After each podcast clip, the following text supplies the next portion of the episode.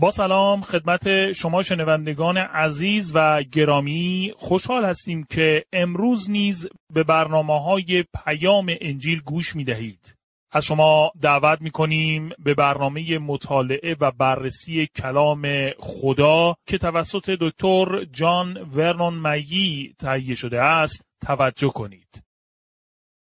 کتاب ابرانیان توضیحات اضافی درباره فصل یک الا هفت دوستان عزیز در برنامه گذشته گفتیم قبل از اینکه به مطالعه و بررسی فصلهای دیگر این کتاب ادامه دهیم توضیحاتی اضافی و ضروری درباره فصلهای یک الا هفت را که تا کنون مطالعه کردیم با شما در میان خواهیم گذاشت.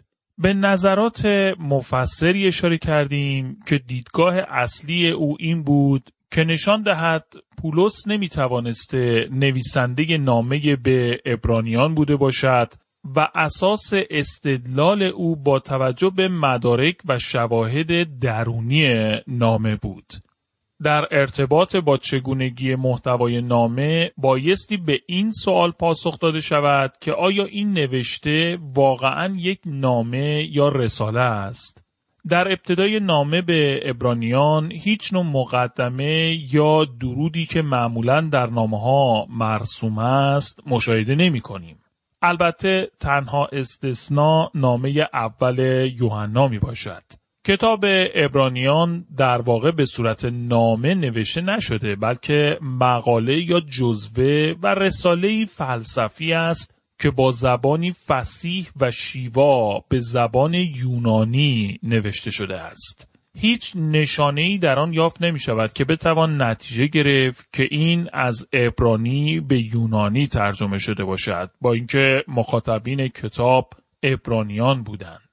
با وجود اینکه نویسنده کتاب در ابرانیان فصل 13 آیه 22 می‌گوید ای برادران خواهش می‌کنم به آنچه در این نامه نوشته ام با صبر و حوصله توجه کنید زیرا نامه کوتاهی است ولی در واقع به عنوان نامه نوشته طولانی محسوب می شود و به همین دلیل نیز بعضی مفسری معتقدند که این نوشته یک مقاله می باشد. به عنوان مثال مفسری در این مورد چنین گفته است. به نظر می رسد که این نوشته یک مقاله است که با توجه به پندها و نصیحتها و همچنین استدلالهای متفاوت در آن می توان حد زد که موعظه‌ای بوده که خطاب به شنوندگان خاص و افرادی که با گوینده یا نویسنده آشنایی داشتهاند نوشته شده است. بر طبق معنایی که از دیدگاه مفسرین معتبر درباره تفاوت میان یک نامه با یک رساله یا مقاله شده می‌توان احساس اطمینان کرد که این نوشته به ابرانیان در واقع یک رساله یا مقاله است. ما نیز با این نظر موافق هستیم که کتاب ابرانیان یک رساله به ابرانیان بوده است. با اینکه در پایان آن به صورت نامه از مخاطبین خداحافظی شده است که در این رابطه بعدا توضیح خواهم داد. همانطوری که قبلا نیز گفتیم به نظر ما پولس نویسنده این رساله بوده است. اکنون این بخش مربوط به شواهد و مدارک در ارتباط با محتوای درونی رساله به ابرانیان را به پایان میرسانیم و بایستی توجه شما را به این نکته جلب کنیم که رساله در شیوه تنظیم و تحریزی عالی نوشتاری آن یک کار هنرمندانه در عهد جدید می باشد با اینکه نمی توان به طور واضح و روشن نویسنده آن را مشخص کرد. فقط می توان در مورد اینکه نویسنده این اثر عالی در کلام خدا کیست حدسیاتی زد. ما قصد نداریم با توجه بر روی نظر خود اصرار کنیم که پولس نویسنده این رساله بوده است. ولی در بخش های آینده نظرات و دلایل خود را در این مورد بیان خواهیم نمود. زمان و مقصد رساله به ابرانیان آخرین تاریخی که درباره زمان نوشتن کتاب ابرانیان تخمین زده شده حدود سال 96 میلادی می باشد. زمان دقیق نوشتن این رساله را نمی‌توان به آسانی بیان کرد.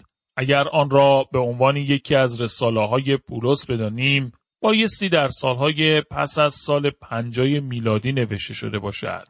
تمام مفسرین کتاب مقدس و همچنین منتقدین آن پذیرفتند که کتاب ابرانیان در زمانی بین حدود سالهای پنجا تا 96 میلادی نوشته شده است. با توجه به اینکه بزرگان کلیسا مانند کلمنت، جاستین شهید، هرماس و ترتولیان درباره رساله به ابرانیان آگاهی داشتند و از آن نقل قول کردند، آشکار است که این رساله در قرن اول میلادی نوشته شده بود. در قرن دوم میلادی کتاب ابرانیان به طور وسیع پخش شده و مورد مطالعه و استفاده قرار می گرفت. بدون توجه به اینکه نویسنده این رساله کیست، نظرات کاملا متفاوتی درباره زمان نوشتن این نامه حد زده شده است. اما به احتمال بسیار زیاد رساله به ابرانیان بایستی زمانی قبل از نابودی شهر اورشلیم در سال هفتاد میلادی نوشته شده باشد. چون با توجه به اینکه به دفعات در این نوشته به آداب و رسوم عهد عتیق در رابطه با معبد اشاره شده قطعا میبایست به نابودی آن نیز در رساله اشاره می‌شد اگر زمانی بعد از سال هفتاد میلادی نوشته شده بود.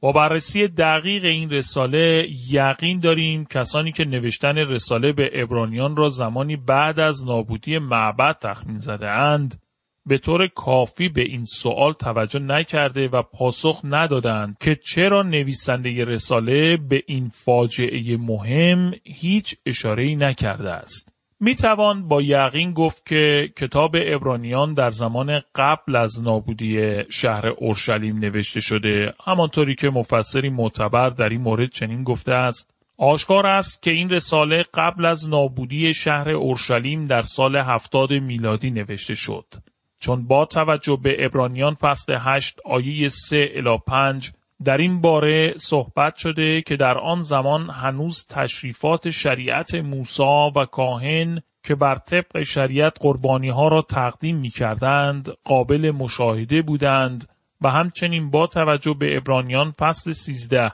آیه 11 الی 12 معبد هنوز در شهر اورشلیم پابرجا بود.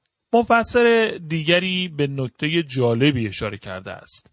با در نظر گرفتن این که این رساله مقدمه و پایانی مشخص ندارد، می توان گفت که مانند کاهن اعظمی است که روزهای آغازین و سالهای پایان خدمت او معلوم نیست و همیشگی می باشد. بنابراین نویسنده و زمان نوشتن این رساله نیز همچون کاهن اعظمی که در آن معرفی شده مشخص نیست. رساله ابرانیان در ابتدا توسط کلیسای شرقی مورد پذیرش قرار گرفت.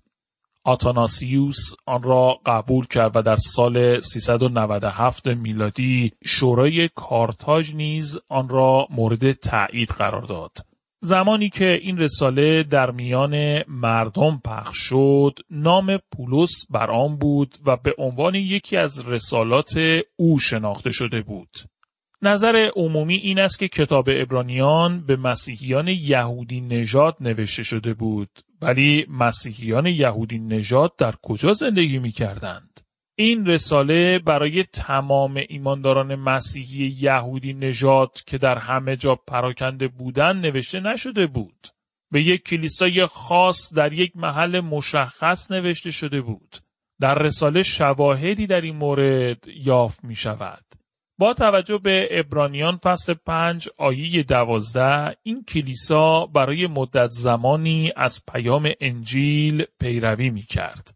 بر طبق ابرانیان فصل شش آیه نو رفتار و اعمال آنان نشان دهنده ایمان آنان بود و ابرانیان فصل شش آیه ده آشکار می کند که آنها واقعا نسبت به قوم خدا مهربان بودند. همچنین به نکاتی که در ابرانیان فصل ده آیه 32 الی 34 و ابرانیان فصل 13 آیه 19 و آیه 23 نوشته شده توجه نمایید.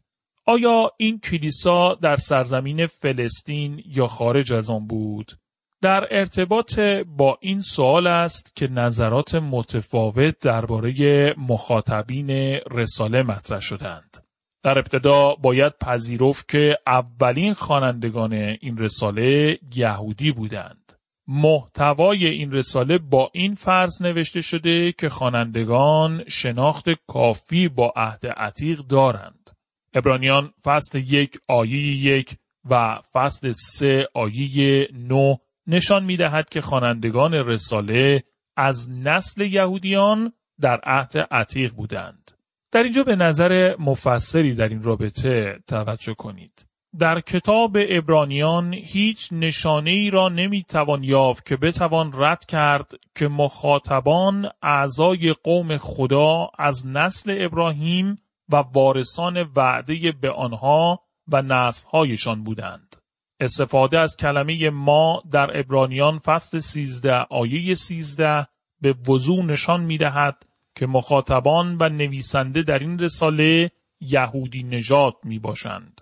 اکنون سعی خواهیم کرد که معین کنیم نویسنده رساله خطاب به چه کسانی یا به طور خاص به چه کلیسایی نوشته است.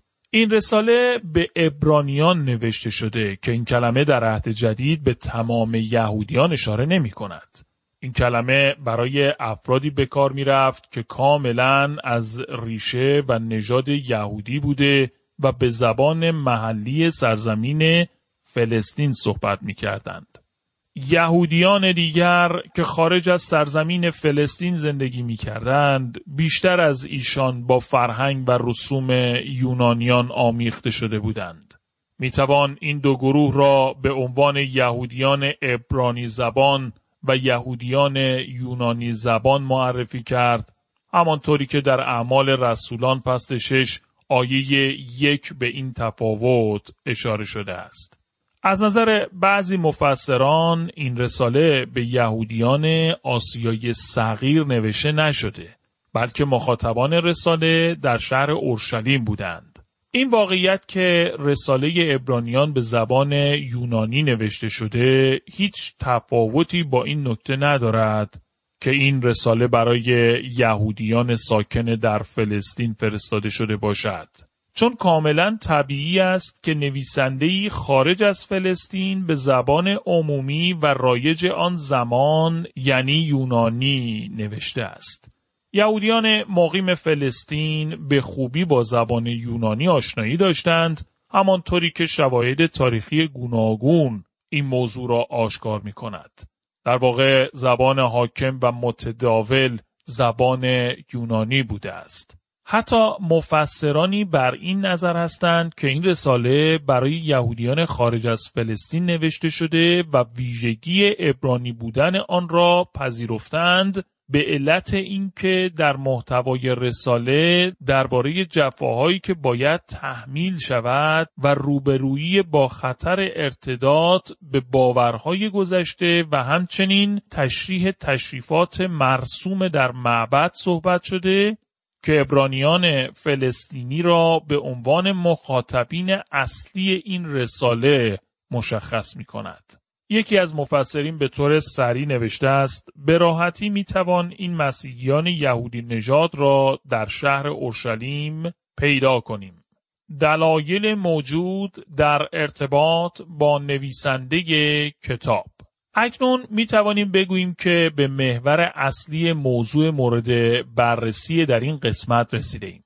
در مقایسه با دیگر کتاب های عهد جدید شواهد و مدارک کمی در ارتباط با این رساله وجود دارد.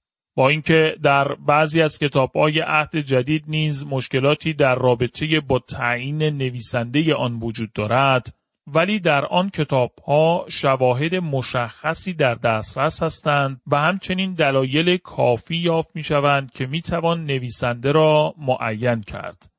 به عنوان مثال تقریبا تمام مفسرین و منتقدین موافق هستند که فردی به نام یوحنا انجیل یوحنا را نوشته است. اما چنین توافقی درباره کتاب ابرانیان وجود ندارد.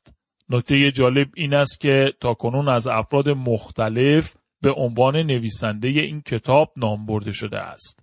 اپولوس، پتروس، فیلیپ، سیلواس، پرسکلا، برنابا و پولس همگی به عنوان نویسنده کتاب ابرانیان فرض شدند. حتی بعضی از مفسرین به این فهرست افرادی مانند لوقا، سیلاس، کلمنت رومی، آریستون و تیتوس را نیز اضافه نمودند. به نظر می رسد که از میان این افراد هر کدام را که بخواهیم می توانیم انتخاب کنیم. و از دید بعضی نیز هیچ یک از این افراد نبودند و رساله ابرانیان توسط یکی از شخصیت ناشناس کلیسای اولیه نوشته شده است. مطلقا هیچ پایه و اساسی به جز فرضیات وجود ندارد که بتوان به طور واقعی معین کرد نویسنده این رساله چه کسی بوده است با اینکه احتمالات متفاوتی فرض شدهاند. اگر به دقت نظریات گوناگون را بررسی کنیم به سادگی متوجه می شویم که لوقا و کلمنت نمی توانستند نویسنده این رساله بوده باشند. چون یک مقایسه معمولی نشان می دهد که نوشته های آنها با شیوه نگارش رساله به ابرانیان کاملا متفاوت است. کلمنت خودش از کتاب ابرانیان نقل قول کرده و تفاوت شیوه نوشتاری او به راحتی مشخص می شود. به غیر از برنابا و پولس در ارتباط با بقیه افرادی که فرض شده اند آنچنان اطلاعات کمی موجود است که غیر ممکن می باشد به نفع یا بر علیه آنان دلایلی آورد به طوری که احتمال اینکه آنها رساله به ابرانیان را نوشته باشند بسیار ضعیف می کند. سر فرضیه‌ای که به طور کلی وجود دارد برنابا به عنوان نویسنده کتاب فرض شده است. در کلیسای اولیه سه نوع دیدگاه سنتی در ارتباط با اینکه چه کسی نویسنده ابرانیان است وجود داشت. دیدگاه اسکندریه از این نظریه حمایت می کرد که پولس نویسنده رساله ابرانیان است. دیدگاه آفریقایی بر این باور بود که برنابا نویسنده رساله است. دیدگاه رومی یا غربی اعتقاد داشت که نویسنده کتاب ناشناس است. یک دیدگاه اسکندریه کلمنت می‌گوید معلمش پانتاینوس توضیح داد که چرا پولس در این رساله نامش را برای مخاطبین خود عنوان نکرد. او همچنین بیان می کند که پولس رساله را به زبان ابرانی نوشت و لوقا آن را به یونانی ترجمه کرد. اوریژن نظریه کلمنت را تایید کرده ولی به دانستن اینکه دیدگاه اسکندریه مورد انتقاد قرار گرفته به این نکته نیز اشاره می کند که فقط خدا می داند نویسنده این رساله چه کسی بوده است. در قرن چهارم میلادی این دیدگاه که پولس نویسنده رساله به ابرانیان است به طور گسترده در اسکندریه، سوریه و یونان پذیرفته شده بود. شورای لاودیکیه و تعدادی از بزرگان کلیسای اولیه پولس را به عنوان نویسنده رساله قبول داشتند. در میان کسانی که با این دیدگاه مخالف بودند می‌توان ایرینیوس، ترتولیان و مشایخ کلیسای روم را یافت. کالوین نیز این دیدگاه را نپذیرفت و می گفت در حقیقت نمی توانیم هیچ نتیجه بگیریم که نشان دهد پولس این رساله را نوشته است. لوتر این دیدگاه را داشت که اپولوس رساله را نوشته و پولس را به عنوان نویسنده کتاب ابرانیان نپذیرفت. بنابراین می‌بینید که نظرات گوناگون در ارتباط با این دیدگاه وجود دارند.